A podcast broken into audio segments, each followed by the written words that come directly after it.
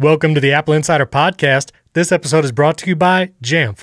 Learn more about Jamf and Apple device management at Jamf, that's J-A-M-F dot I-T slash Apple Insider. And StartMail. Start securing your email privacy today at startmail.com slash AI. And Helix Sleep. Get up to $200 off a new mattress and two free pillows at helixsleep.com slash Apple Insider. And ExpressVPN. Get three extra months for free when you go to expressvpn.com slash Apple Insider. Welcome to the Apple Insider Podcast. This is your host, Stephen Robles, and joining me this week, my friend Wes Hilliard. How's it going, Wes? It's pretty good, Stephen. Just listening to the dogs bark. I know. Listen, podcasting, I'm telling you, there, there's always noise. It's one of those, uh, you know, you bring an umbrella, it doesn't rain, you don't bring it, and it rains. If you try to podcast, there's going to be some noise. As long as uh, an airplane uh, engine doesn't fall into my front yard, I'll be okay. Man, I saw that. Th- this is totally not in the notes or related, but I saw the clip. I think it was a United flight where the engine like blew up. I think so. Not a not something you want to happen on any given day. But anyway, let's cover some rumors, man, because Ming Chi Kuo dropped years of rumors, literally dropped rumors about the iPhone, quote, 13, 14, and 15, basically saying the roadmap through 2023 you know, little details here and there for each line. So we're going to go through them and see what's coming. M- Ming Chi Kuo does one of these reports every year. He kind of just outlines everything he possibly knows onto a, a document, kind of just proceeds every month to update that document as he goes. This is kind of the basis for a lot of the rumors every year. But this time, I guess, yeah, he, he kind of went wild and just went three years into the future. He did, including SE models, possible folding phones. So let's go through a year by year. I'll hit the high level, probably the most interesting stuff. Encourage you to check out the article. I'll link to it in the show notes if you want to read all the details. But talking about the iPhone 13, which would be the 2021 model. So whatever's coming out this September, you know, we're about six, seven months away from that. The iPhone 13, you know, I'm curious, do you think it's going to be 13 or 12S? You know, interesting. We went from 11 to 12, no 11S. And are we done with S's? or we think we're going to have like whole numbers from now on? What do you think? Well, it's definitely strange because Apple's kind of hit and miss on the S cycles lately. They skipped the 7S and went straight to 8 and 10. Then we had the 10S. Yeah, so here, here we are again at a juncture where it could be, couldn't be, maybe. 13 is just a weird number. Mike Wuerthele and I, uh, we argue over this, how culturally important the number 13 might be. There was an iPhone 4, and that's terrible in China. So oh. 13 being superstitious in the United States and other, you know, countries, it's, it has a significance, but I still don't think it's significant enough to just skip the number 13. I don't think so. The only only number we've skipped so far is nine because we had six, we had seven, we had eight, and then 10 Roman numeral, and then 11 Arabic numeral. so we, we missed nine, but that was the only one we've skipped in the history of iPhone. Samsung did the thing where suddenly went to 20, um, and, uh, it, well, and that's mostly because they just aligned with the years. Right. I don't think we realized that at first where it's why 20? What in the world? But yeah, they're just doing the year thing now. Apple could do something similar where it's like, here's the 2021 iPhone and just go from there. I personally would like that better than an arbitrary number or letter, but we'll see. And you know, I've I've heard other Apple podcasts talk about this, like in other lines, like MacBooks and even iPads. There's not really an, a numeral denomination besides the year. You know, it's the 2020 iPad Pro, the 2018 iPad Pro. It'll be the 2020, you know, MacBook Pro or late 2020. And so when or if the iPhone will go that way. And what I've heard the argument, and I and I understand it, is from a marketing perspective the iPhone is obviously the biggest seller that Apple has. You know, it's their biggest product. The fact that they release one every year, they kind of need people to quickly be able to say what the newest one is and be able to kind of distinguish okay, what number are we on? Like, what is the newest model? And saying the year, you know, the year would get old pretty quickly. The iPhone 12 right now would be the iPhone late 2020 model, and that sounds old. So I feel like it, w- it would have to be a long time before Apple goes to like a year denomination to separate iPhones. And I also think with the S cycle, because people like Samsung and other phone makers are kind of just using the whole numbers and getting really high, like, you know, the S21 Ultra, I think that the whole number change might be why, you know, Apple might do that from a marketing perspective. So it's just clearly the next model. There's no 12 12S, it's just 12 13, 14. It might be about time they do that. What if uh, Apple does the car thing and just says, "Here's the 2022 iPhone and and this year, skip ahead a year." Oh, that that is true. I mean, because it is basically for the coming year. You know, most people who get an iPhone, you know, don't get it on day one, so they would be getting it in the 2021 year. So yeah, maybe. But then also, when it comes to selling older models at a cheaper price, or you know, if they are keeping something like the iPhone, I think I mean the 11 is still in the lineup now. You can still buy it directly from Apple. Do, would they want people to have to say, "Oh, give me the 2019 iPhone or the 2020 iPhone. That's why I feel like with the I think we're a long way from going to a year Yeah. designation. I think it's going to be whole numbers. Na- names are hard in this space. I mean, Macs and iPads, they're delineated by their screen size. And Right. I, I don't think customers are going to the store and saying like a year name. I think they're just saying, I want the newest one with this size. And that's about it. That's true. iPhone, I guess, yeah, you're right. Like it being just a pure marketing scheme, uh, it falls into being able to say very quickly and easily, this is the phone I want, and it's the one that came out this year. Honestly, though, speaking to some non tech people, some people don't even realize what phone they have. They're, oh, I think it's the six, maybe the seven. I don't know. That is true. Maybe even then, it's just completely broken. I mean, as long as it's the iPhone, I think no one really cares. Me personally, I would love to see an iPhone, iPhone Pro, and no number, and that's it. And just, you know, us nerds can Right. describe it by year, but everyone else just isn't going to care. Well, let's talk about the actual rumors. So Ming Chi Kuo said iPhone 13, whatever model that is called, coming out September 2021, September, October, fall 2021, that it'll finally get the ProMotion 120 hertz display, which has been rumored many times before. The iPad Pro already has it. So that seems expected. And an upgraded six piece ultra wide camera. So the ultra wide camera would get a big update this year. Not much else, but that's the iPhone 13. Then he also said an iPhone SE, an updated model, will come out in the first half of 2022. So that'd be basically a year from now. It would come out with a new iPhone SE. And I think, correct me if I'm wrong, Wes, but this this iPhone SE would be Face ID style iPhone, no longer the Touch ID style. I think the design, yes, but I think uh, we would still have Touch ID, but in a side button. Oh, okay. That's that's not something Ming Chi Kuo said though. You're calling it out? Yeah, that's just an assumption I'm making based on how they handled the iPad um, Air. I just don't. I don't see unless Face ID really is just that cheap by that point. I mean, it could be uh, very easily. As we get into more of these Kuo rumors, we're talking about Face ID coming down the line, adding more technology like more biometric recognition and stuff like Touch ID under the display and stuff. So maybe Face ID just becomes the budget model. Right, right. Well, moving forward to the iPhone, quote, 14, which would be the 2022 flagship model, he's saying that it'll go to a punch hole display design rather than a notch. Now, we've seen some Android phones have this already, where there's no notch, there's no bar at the top, but it's actually just a small hole for the front facing camera. So we could see that iPhone 14 in 2022.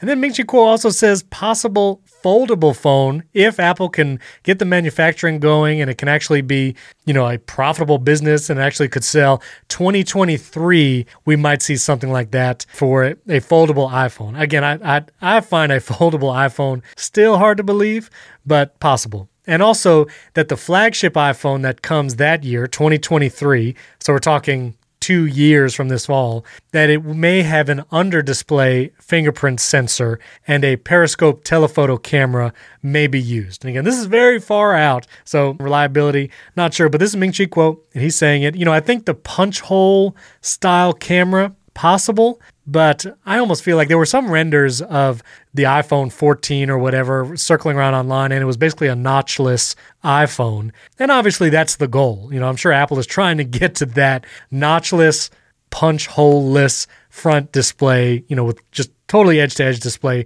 Surely that's the goal. So I imagine maybe by 2023 we could see something like that. the punch hole design i i hate it i, I absolutely despise it but um people people talk about the notch getting in the way or whatever of content but you're talking about a hole centered in the screen or on the side left or right side where the content is i mean the notch at least is a is above it out of the way you know so I, that that's how i view it. Right. if video is a aspect ratio wide enough it could enter into the punch hole. I don't want a punch hole in my videos so.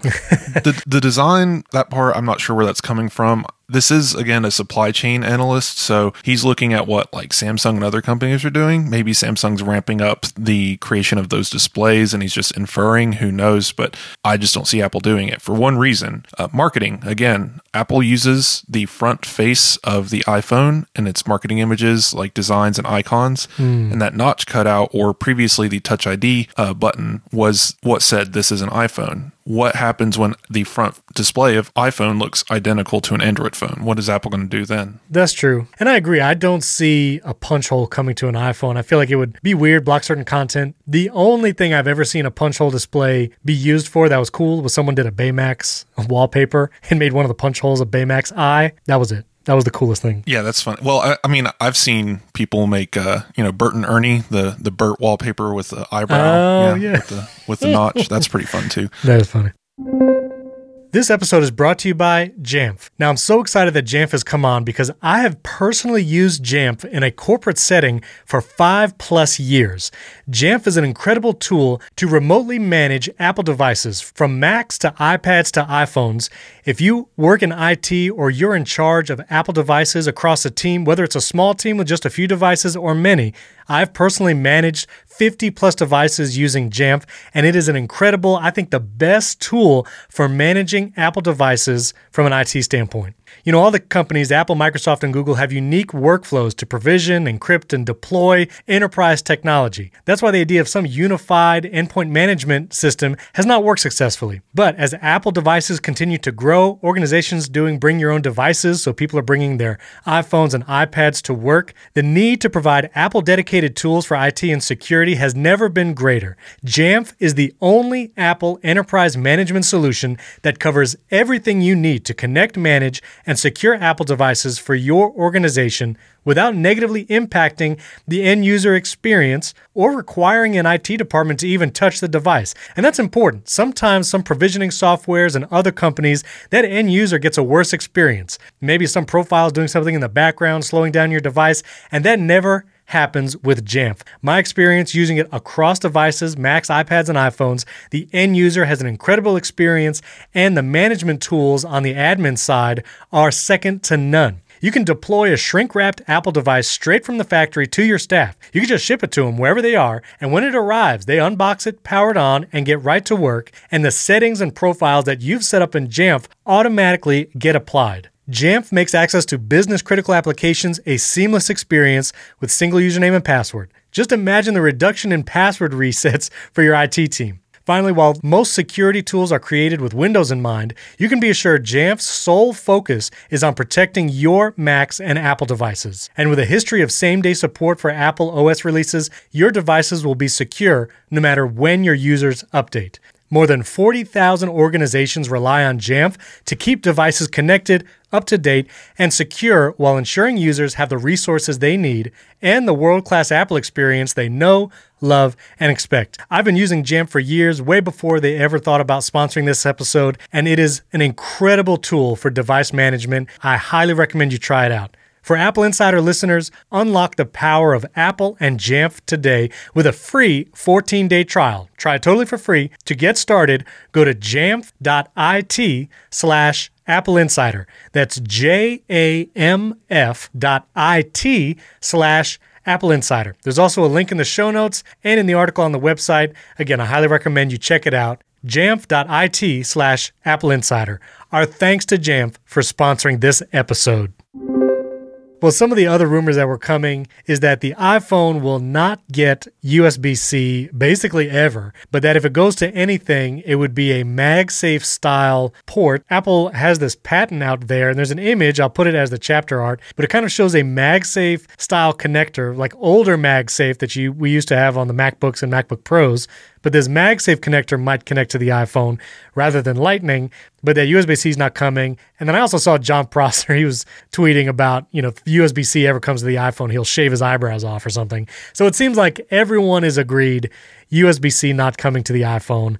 And that still makes me a little sad. I really wish it had. Yeah, Prosser and a few others have been saying this for a while. It makes sense. And uh, Ming Chi Kuo, he says that this is coming from the MFI program, the made for iPhone program. Right. Apple can't license USB C in any way. So they would be going from a proprietary connector that they own and can charge money for to one that they can't license at all. And I don't see that being a big sticking point for Apple. I mean, it can't be that much money that they're gaining from it, but it is some money. Um, so, you know, Kuo obviously goes that route, but Apple also has been investigating this like smart connector or MagSafe technology for a while. I mean, we've been seeing patents since the iPhone 6 era for a smart connector on an iPhone. So, Yeah. I had to write, I wrote uh, the iPhone 14 like explainer uh, over these past few days. And uh, it's, it seems that Apple's tackling this from two different directions the portless iPhone. Either we're going to get no lightning port and just nothing. They're just Portless. Yeah. yanking that out of there and it's MagSafe to charge or wireless charging and data transfer over wireless and that's it. That's all you get. Right. And in that case, it seems Apple wants to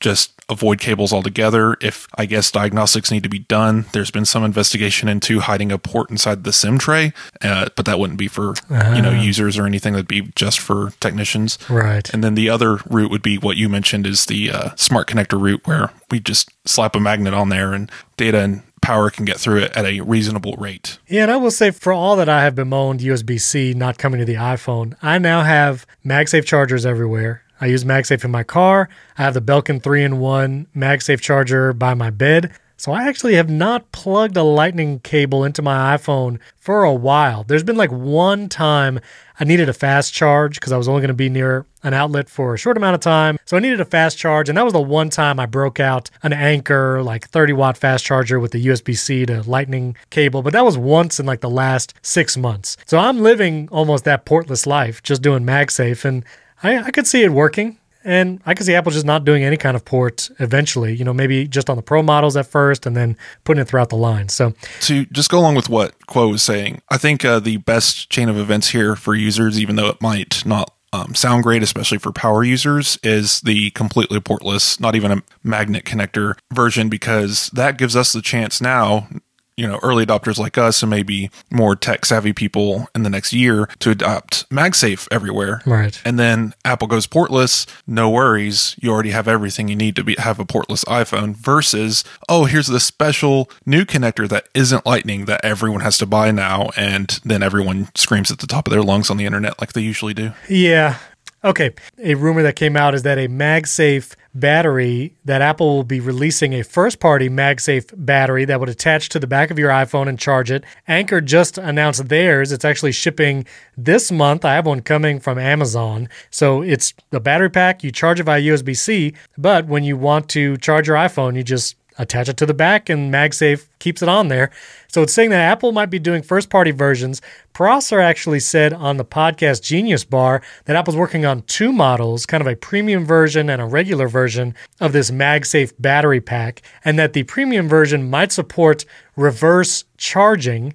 Now, I'm assuming that means you put it on the back of your iPhone, then maybe you could put some AirPods on top of it to charge those wirelessly. I don't imagine reverse charging means that your iPhone could charge the battery pack. I don't know why you would want to do that. You want juice in your iPhone. So I imagine that's what it means by reverse charging, but looks like Apple might be developing that. Yeah, I'm definitely interested in this. Just like I think we mentioned previously, there was another MagSafe battery pack rumor when I was on last time. I definitely want it. Whatever Apple makes here, let me have it. The only issue is is it's MagSafe. It gets hot. You're going to be carrying it either in your hand or in your pocket. And sure, they're going to do thermal throttling to try and keep things cool, but then your phone isn't charging as fast either. So this isn't as optimized as say the Apple Smart Battery case, but I'm still here for it. And these third party solutions just aren't getting it for me. I'm I'm going to avoid those until Apple does something in the field. Yeah. A couple other quick news and rumor things before we get to some bigger stories.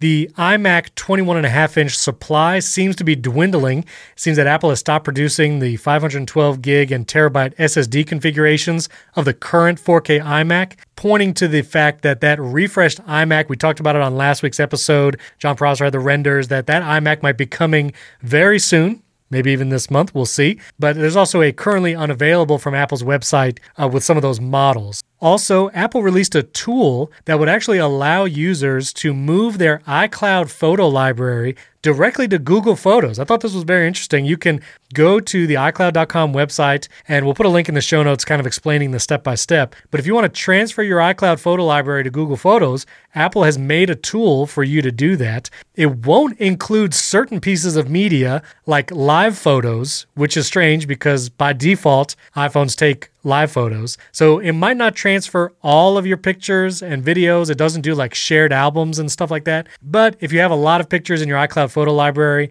and you want to either have a backup or you're thinking about transitioning to Android, you can use this tool to move your library over. It's just another protection. I don't think Apple would have ever released this in a world without regulation. It's just another step from Apple mm. saying, "Hey, look at what we did. We made it easier for people to go to Android if they really want to." Or right. Apple Photos isn't as proprietary as it may have seen before, but yeah, it's just another move from Apple on that side of things. Then this last thing I want to point out before we get to some bigger stories is that Apple actually just released a Apple for Kids support site, and this is telling users how you can set up your devices using screen time, parental controls, how to set up a device from scratch for a child. So, some pretty good resources there if you're just getting into that world or you need kind of some step by step instructions. It's a great page. We'll put a link to the show notes in it. One of the things that is notable, I had not found a place where they explicitly said this, but when it comes to Apple Watch, Apple released this kids setup, or at least Apple Watch setup from an iPhone, like from a parent iPhone. So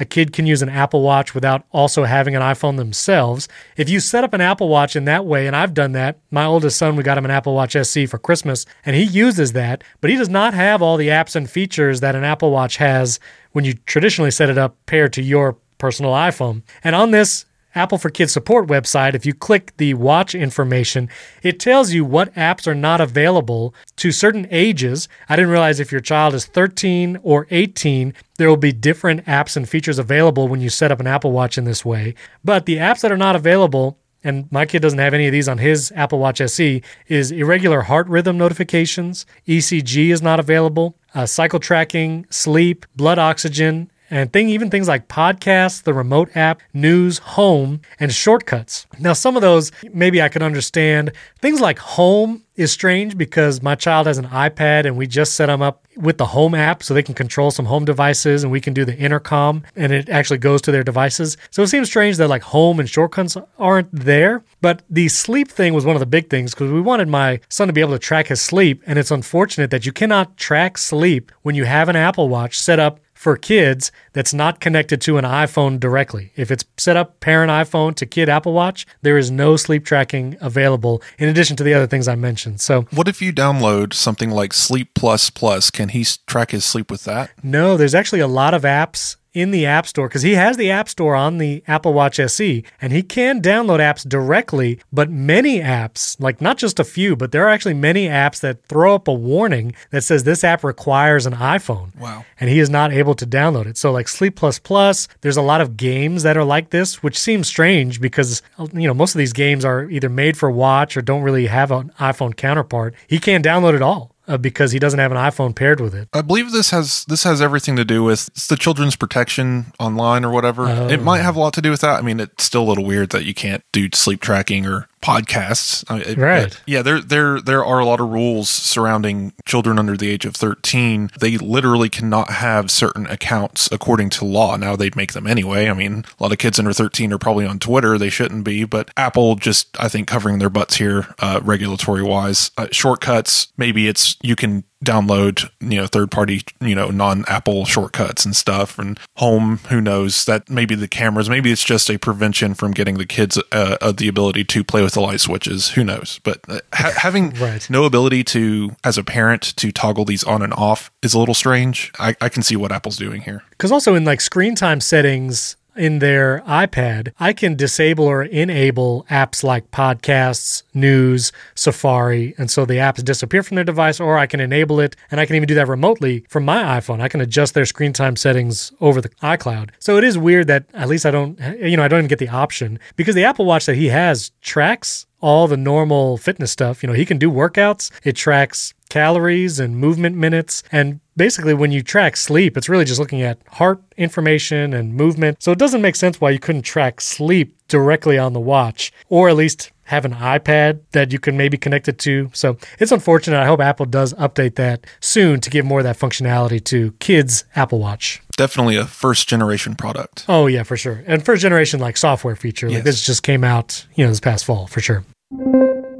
This episode is brought to you by StartMail. As you probably know, free email services like Gmail and Yahoo, they're not really free. You actually pay by giving your data to these big tech companies, and they have access to every email you send and receive. And once they have that information in your emails from both what you send and receive, they can sell that data to the highest bidder. If you send sensitive information through Gmail or Yahoo email, things like business plans or medical records, maybe even you're sending your social security info, I know it's tax time and you might be tempted to send some of that tax information to your accountant via email, but all that sensitive information is now in the hands of people like Google and Yahoo, and they can sell that data and then target you with intrusive ads, maybe even open you up to identity theft and phishing attacks. That's why I trust StartMail to secure my personal and business email. It helps me feel safe again and know that my data is not being sold to those big tech companies. StartMail keeps my email private, period. Every email is encrypted, even if the recipient doesn't use encryption, which means big tech can't read, scan, analyze, or sell my personal information, ever. StartMail also prevents government agencies from spying on you, and with StartMail, deleted means deleted. When you delete an email, it is gone forever. StartMail uses their own servers, not Amazon's like many other cloud service companies, which means they can't be put out of business like other companies that got shut down when Amazon shut down their Amazon Web Services. Looking at you, Parler. StartMail is also backed by the most stringent privacy laws in the world. You get unlimited anonymous aliases which means you can create alias emails just for giving a specific business that you know you're going to be getting spam email from. Create as many aliases as you want and use those aliases and give those out when you sign up for things. I set up Start Mail personally and it was an incredibly easy process and you can add all your devices. You can add your Start Mail via IMAP to your iPhone, your iPad, your Mac, and every device gets a unique login. So if you ever need to shut down access from one of your devices, you can do that right from the StartMail website. It's incredibly easy to use, it's well designed, and I know that my email is secure. So don't trust big tech companies with all your email data. Start securing your email privacy with StartMail. Sign up today and you can get 50% off your first year. That is a whole half off that first year. Just go to startmail.com slash AI, just the letters AI. That's startmail with a T, S-T-A-R-T mail dot com slash AI for 50% off your first year. Startmail.com slash AI. Our thanks to StartMail for sponsoring this episode.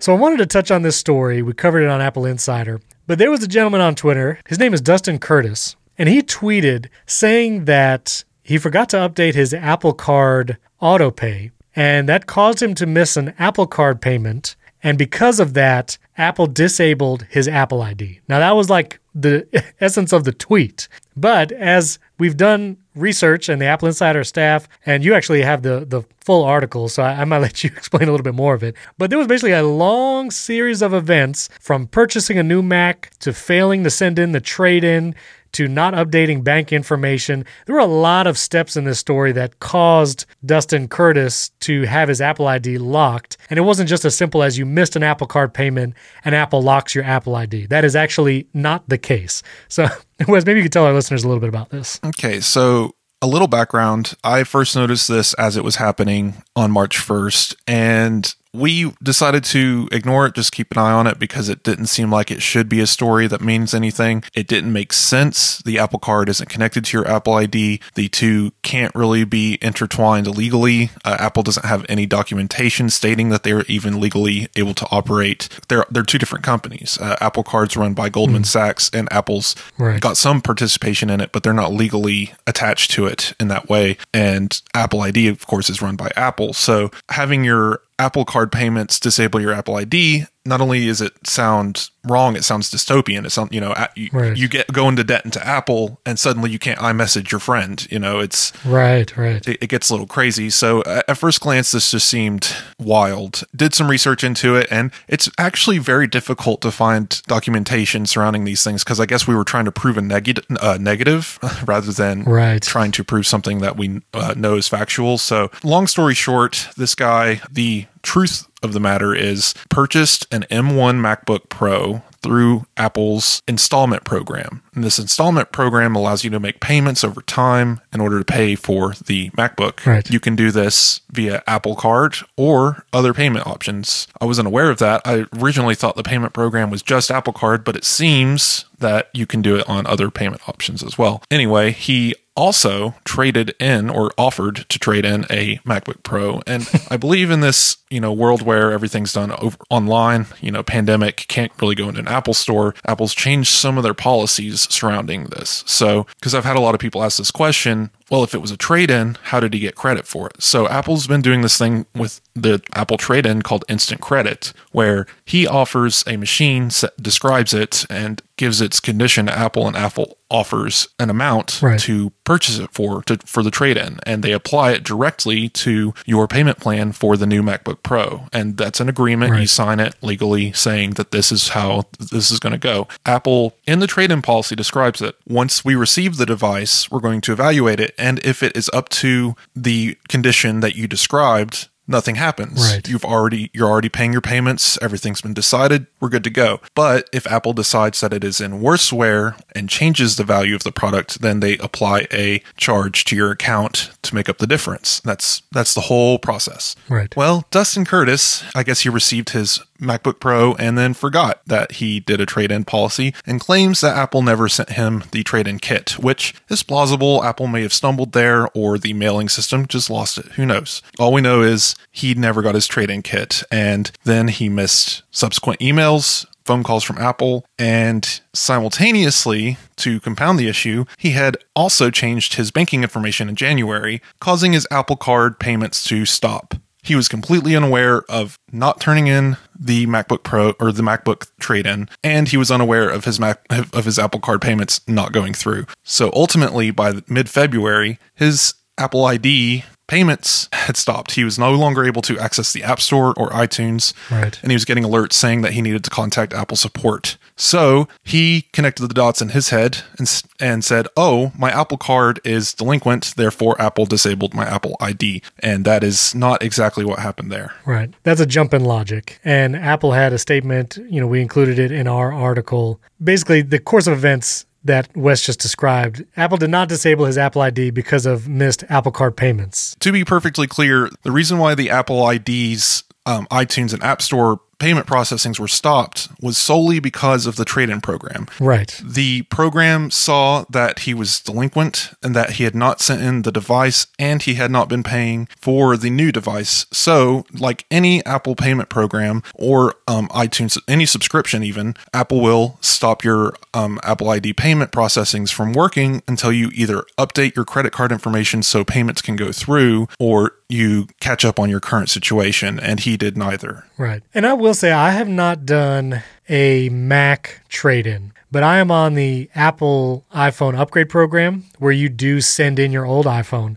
In the past two, I think three years, I've done where it ships the new iPhone to my house. It comes on launch day. They do great at that. And then the trade in kit comes a couple days later, and I send my old iPhone back to Apple. Now, because it deals with a Citizens One like installment loan. It's basically like a zero percent interest loan. There's nothing going to a credit card and there's no payment from a bank account. And so what happens is once they receive my old iPhone, the old Citizens One loan gets like canceled or closed out. I get an email saying your loan is ended or it's been closed because we received your trade in. You're good to go. Enjoy the new phone and the payments continue for the new phone. But I will say there has been a few years where I will send back the trade in and it you know comes in a nice box. The Apple gives you everything you need to send it back and even the little sticker tapes to close the cardboard box. And I've sent it back and tracked it because I'm like, I want to make sure this thing gets back to Apple. And there was one year where my tracking number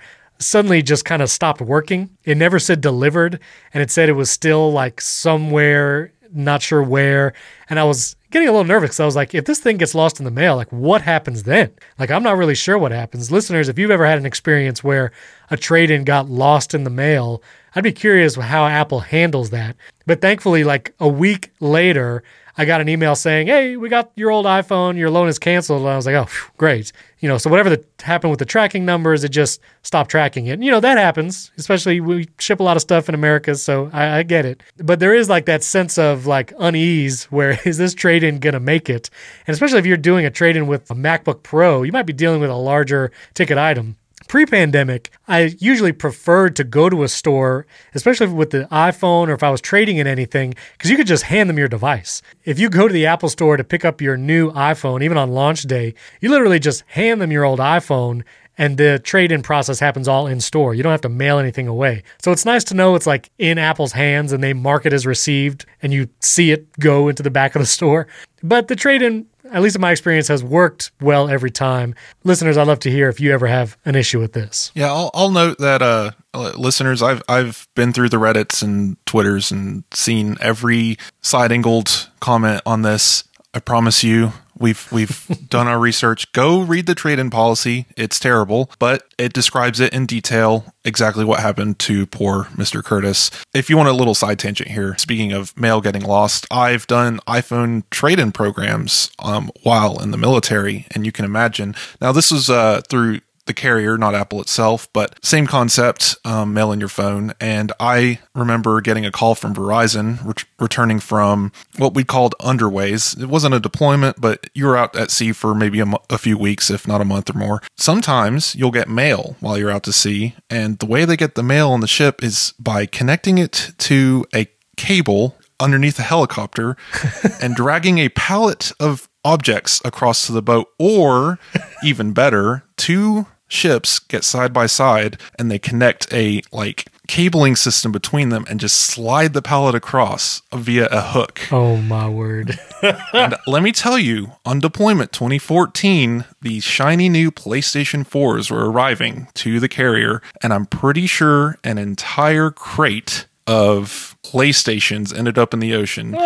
So yes, uh, mail can disappear from time to time, be it uh, in the ocean or you know the usual. But I've actually had a few times with Verizon applying six, seven, eight hundred dollars to my account because my phone showed up two or three days after they were expecting it, and then they just credit it back to my account. No big deal. Wow. That is stress.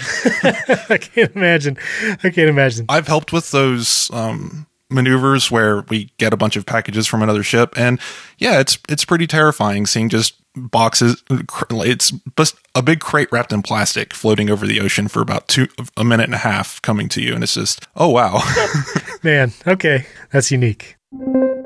This episode is brought to you by Helix Sleep. Listen, I know some of you are sleeping on some old saggy mattress at night, and you deserve better. Getting a good night's rest is so conducive to actually being productive the next day, working in creative fields, just being able to focus as you're working. And to get a good night's sleep, you need a great mattress. And most mattresses, they're kind of generic. You either buy a size and maybe get a foam top or whatever, but why not get a mattress that's actually made specifically for your body type and how you sleep? That's the difference with Helix mattresses. Helix Sleep has a quiz that takes just two minutes to complete and matches your body type and sleep preferences to the perfect mattress for you. Everybody's unique, Helix knows that, so they have several different mattress models to choose from. They have soft, medium, and firm mattresses. Mattresses great for cooling you down if you sleep hot, that's me. Even a Helix Plus mattress for plus size folks. So I took the Helix quiz. You give it your height, your weight, whether you're a side sleeper or a back sleeper. I personally sleep on my side, and I wanted a medium mattress, not soft, not firm, just kind of right in the middle like Goldilocks. You know what I'm saying?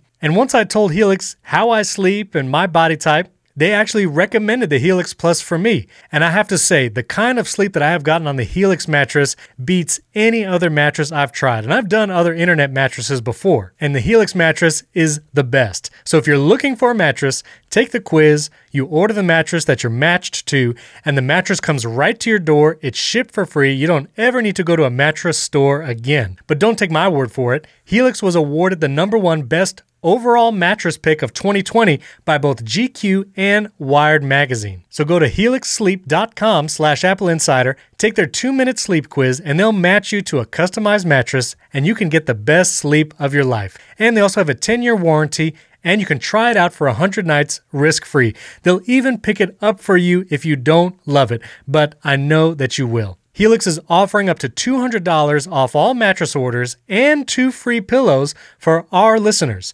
Just go to helixsleep.com slash Apple Insider. That's H-E-L-I-X sleep.com slash Apple Insider to get up to $200 off your mattress order and two free pillows. Our thanks to Helix Sleep for sponsoring this episode. Well, I wanted to touch on an Apple Store experience. I actually brought some Macs in for a Genius Bar appointment, first time in a while. And I won't go into great detail. I'll put a link in the show notes if you'd like to read it. I took some pictures as I was at the Apple Store. This was a Apple Store in a mall. This is Brandon Town Center Mall in Central Florida. And going to an Apple Store is just a very different experience. You know, if you went to an Apple Store pre pandemic, it was tons of people and you can go up and just try any device, type on the laptops, hold an iPhone if you wanted to. And it was nice, especially if you were in the market for a new iPhone and maybe you want to know how big does the iPhone 12 mini fit in my hand? And no picture can really communicate that to you. But you don't get those kinds of experiences now. You know, if you want to go to the Apple store, you really you need an appointment. I mean, it is basically required. Even if you just want to shop for something, they have personal shopping appointments. They have express pickup appointments. So if you just want to buy something and pick it up, you could do that. And then they have the Genius Bar reservations. There is lots and lots of plexiglass around the Apple Store. And when I went, they really relegated it to just four, maybe five customers tops towards the front of the store on just a couple tables. And every station where a customer was, was working with an Apple representative, it was totally encased in plexiglass. The only opening between me and the representative was a small, like, mail slot, basically at the bottom, where I could slide the MacBooks in that needed repair. The repairs are delayed. There's like a factory in Texas because of the snow that has been slow. And I had a MacBook Air with a faulty space bar, and that's kind of a delayed repair, but they're doing their best and you know they're being very careful taking all the precautions but going to an apple store is not the same kind of energy it used to have. I'll just say that. There's a lot of waiting too. Even if you have an appointment my appointment was like for 1205 and i still waited in line until like 1245 like it was i was in line for about 30 to 40 minutes with just three people ahead of me. But because they're really spacing out those appointments and trying to address just four to five people at a time. It is a, is a slow process. So anyway, I got pictures in there. You could check it out in the show notes. Yeah, I, have been to Brandon. It's it's one of those outskirt towns that's basically Jacksonville, right? It's just another. it's, it's Tampa adjacent. that's that's it. Tampa. I, I, couldn't remember which big Florida city it was, but yes, it's basically the neighborhood outside of Tampa, right? That's exactly right. Yes. Yeah, Brandon's cool. Apple stores opening in the pandemic. It's it, it's interesting. I remember last year when we were still saying Memorial Day, it'll be over, it's fine. We went and visited uh, an Apple store after it, it, reopened, and it was all those lines and uh, masks and everything. And uh, this experience sounds much different from that because, yeah, the plexiglass city just uh, kind of wild. Yeah, we also wrote, I guess, about the uh, 270 Apple stores in the United States finally opening for the first time since March last year. Right. All the Apple stores in the US are open. And I will say, depending on your Apple store, appointments might be a long way off. For the Brandon Apple store, it was a week in advance. I had to make an appointment, and the earliest one they had was a week later. There were some stores like the Tampa International Mall, which is a much larger Apple store, had some earlier appointments, but it was a little farther. So, you know, if you are in need of a Genius Bar appointment, especially, uh, you're going to have to wait for a little bit. If you're doing express pickup, that has been very fast. I mean, while I was waiting in line for half an hour, there was three or four people that came. They said they had express pickup. They show their phone. You get a little like Apple Wallet pass. They bring out the Apple bag to you. You don't even go in the store if you're doing express pickup. They bring the bag out to you and you just walk away. So if you want to do express pickup because you just want something today and it's not shipping fast enough, the express pickup works pretty well. It's really the Genius Bar and personal shopping that are more time consuming events. Apple says open, but there are three versions of open right now. Right. Uh, cur- curbside pickup, which is not really open. You can just buy things and they bring it out to you. Right. Um, storefront or like you mentioned, express. The storefront is you. There's an Apple store with people waiting outside, and you can kind of make appointments or not. The express ones are funny, and I don't know where they are, but I've seen pictures of them, and it's like plexiglass bench, uh, like a newspaper stand where where people hand you um, Apple products out of a small window. Uh, those are pretty funny looking. If you haven't seen pictures of those, there's somewhere on our site. Yes. And then there's the fully open with you know, man, with health management, which is what you encountered in Brandon. Gotcha. You can check your local Apple Store listings in like Apple Maps. It'll tell you how open it is. We have an Apple Store tracker on Apple Insider that's mostly up to date. It's kind of hard to keep up with all 270 stores, but it'll get you where you need to go. We wanted to touch on Clubhouse. We've mentioned it before, and I sent some invites to people. Then I ran out of invites, and you know, it's kind of the talk everywhere. And Twitter is doing their Twitter Spaces, trying to compete with Clubhouse. Instagram has announced that it might do a live room with audio type thing. So this live audio thing is happening. You know, it's, it's very popular. But there's some serious privacy concerns when it comes to Clubhouse. Friend of the show, Jason Aten, he actually wrote an article for Inc. outlining the different things that Clubhouse does that are pretty shady. So if you are interested in getting involved in Clubhouse or signing up for it, again, you need an invite still. It's not a public open thing. You need an invite. But what's shady about Clubhouse is if you get an invite and you get in the app, you create your account. If you want to send an invite to someone else, you are required to give Clubhouse access to your contacts. The contacts thing, someone actually sniffed this out. I believe actually it might have been one of the ATP guys. They're Okay. only collecting phone numbers and names, but still not great. Clubhouse doesn't have to actually do this in order to No. connect people to each other. Apparently they could just they could collect the same contact data, hash the phone number, and then connect people, but they're collecting the plain phone number information and storing it that way, which isn't great. Yes, it's a privacy concern. From a startup standpoint, it's a great strategy because when you go into Clubhouse, Clubhouse tells you, look at all these people you know that have signed up. And because they know the phone numbers in your contacts, they know that you know this person and this person signed up with that phone number. So shady there. But in addition to the whole contact sharing and them getting the phone numbers from your contacts, Clubhouse is also recording the audio in the different rooms. They say that they don't keep the audio, but if there's ever a report about something happening in a room that's inappropriate for investigative purposes, they will keep the recording from that room. So that's a little weird. That wasn't that's not expressly surfaced when you sign up for Clubhouse. You also can delete information that other people have shared about you, again, like your phone number. So if Wes is in my contacts and I allow Clubhouse access to my contacts, they have Wes's info. Wes never gave permission to share his contact info, but now Clubhouse has it. Again, a little shady. You can't delete your account directly. You have to contact Clubhouse. And also, they're doing some tracking stuff with all that. All that to say, if you want to try Clubhouse, understand there are some privacy and security implications. But overall, let me ask you, Wes, have you tried Clubhouse? Have you been in there? I, I haven't yet. Um, I'm interested. I just I don't like the the privacy concerns. I, from what I understand, it's pretty simple for them to fix, and they just haven't yet. A, a startup mentality or not, it's not okay. We don't need another Facebook running around. But Right. everything I've heard about it, it's either depending on who you talk to, it's either a train wreck that doesn't make sense, or it's the coolest coolest thing that's ever happened to the internet. um, I just think it's a bunch of phone calls, but uh, it's a group group phone chats. Yeah. For me, you know, I, I'm like, oh right, Clubhouse is a thing. Let me see what's going on. And when I open the app, nine times out of ten, there is not something that I'm interested happening right then. Like there's just not a room that speaks to my interests. And I have seen some people say, hey, we scheduled a clubhouse thing. It's going to come out at this point. The All Consuming podcast with Adam Lisagor and Noah Kalina, they do like this post episode thing on Clubhouse. So the episode comes out Monday morning.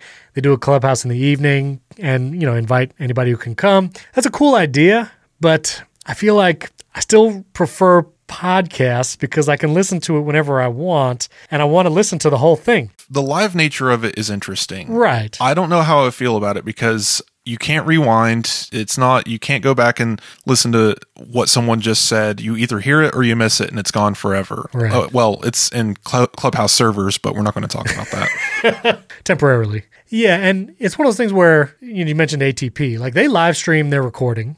They use you know proprietary streaming. You can just listen to the audio, and that's that technology's been around forever. But then you can actually download the ATP podcast later. And unfortunately, unless the people in Clubhouse record themselves talking during the live room, there's not a way to like make a podcast out of that conversation later. And I feel like for it to really have wider appeal, like there's been some conversations I'd be curious to know what they talked about, but there's n- there's no recording of it and there's no like Clubhouse archive or you know Clubhouse, you know follow the this podcast in Clubhouse. And I, let, let me be clear, I don't want Clubhouse to become a podcast hosting distribution service like Spotify or something. Don't want that. Not saying that, but I just found it for me. I don't see things readily that I care for when I first open the app. The few scheduled events has not been you know, I've not been able to make it or really hear it. So, not appealing to me just yet. But, you know, listeners, I did send out some invites last time until I ran out. So, I'd be curious how your guys' experience has been. If you think this is great or if you found rooms that you really like, I'd be curious to know your experience. Yeah, you, you, William, and I should get on a clubhouse and argue over who's going to buy William uh, an iPad. That would be great. Listen, I, I am up for it. I, I want to try it. I, have not done like a broadcasted room, but maybe we should try it, and we can we can let our, our Twitter people know. This episode is brought to you by ExpressVPN. There are a ton of VPN providers out there, and you've probably heard of a couple of them, and some you may have even used as a VPN before. But I do my research on my sponsors, and I only recommend brands to listeners that I believe in and that I've also personally used. And I can say with full confidence that ExpressVPN is the best VPN on the market. Here's why. ExpressVPN doesn't log your data. Lots of other cheap or free VPNs will make money by selling your data to ad companies, and ExpressVPN never does that. They have a technology called Trusted Server that makes it impossible for their servers to log any of your info. Second of all, is speed. I've tried multiple VPNs in the past, and some of them slow down your connection. Maybe you can't even stream video using that VPN. But I've been using ExpressVPN for several years now, and my internet speeds are blazing fast, regardless of what device I'm using ExpressVPN on, and I can stream HD quality videos with zero lag. What also sets ExpressVPN apart from the other VPNs is how easy it is to use. Unlike other VPNs, you don't have to input or program anything, there's no profile to install. You just fire up the app Click one button to connect. It's so easy, even your grandparents could do it. And it's not just me saying this. Wired, The Verge, CNET, and many other tech experts rate ExpressVPN the number one in the world. So protect yourself with the VPN that I use and trust personally. Use our link expressvpn.com slash Apple Insider today and get an extra three months for free on a one-year package. That's expressvpn.com slash Apple Insider. Visit expressvpn.com slash Apple Insider to learn more. Our thanks to ExpressVPN for sponsoring this episode. All right, well, a couple lightning round things here at the end. I have to mention this Peak Design. I use the Peak Design everyday backpack. Peak Design makes great products for backpacks, bags, different kinds of things like that, especially for photographers and tech people. And Peak Design did this incredible thing where they called out Amazon because Amazon released an Amazon Basics product. This is Amazon's own brand called the Everyday Sling, and it is a very, very clear knockoff of the Peak Design everyday sling. And so Peak Design made an entire video calling them out, doing this hilarious role playing thing as if they were like the Amazon product developers, and they just killed it. And also, it is so slimy that Amazon does this. I've seen this happen multiple times. The Away suitcase brand ran into this several years ago, where Amazon basically released an Amazon Basics suitcase that looked just like Away, but a lot cheaper. They did it here with the sling bag from Peak Design.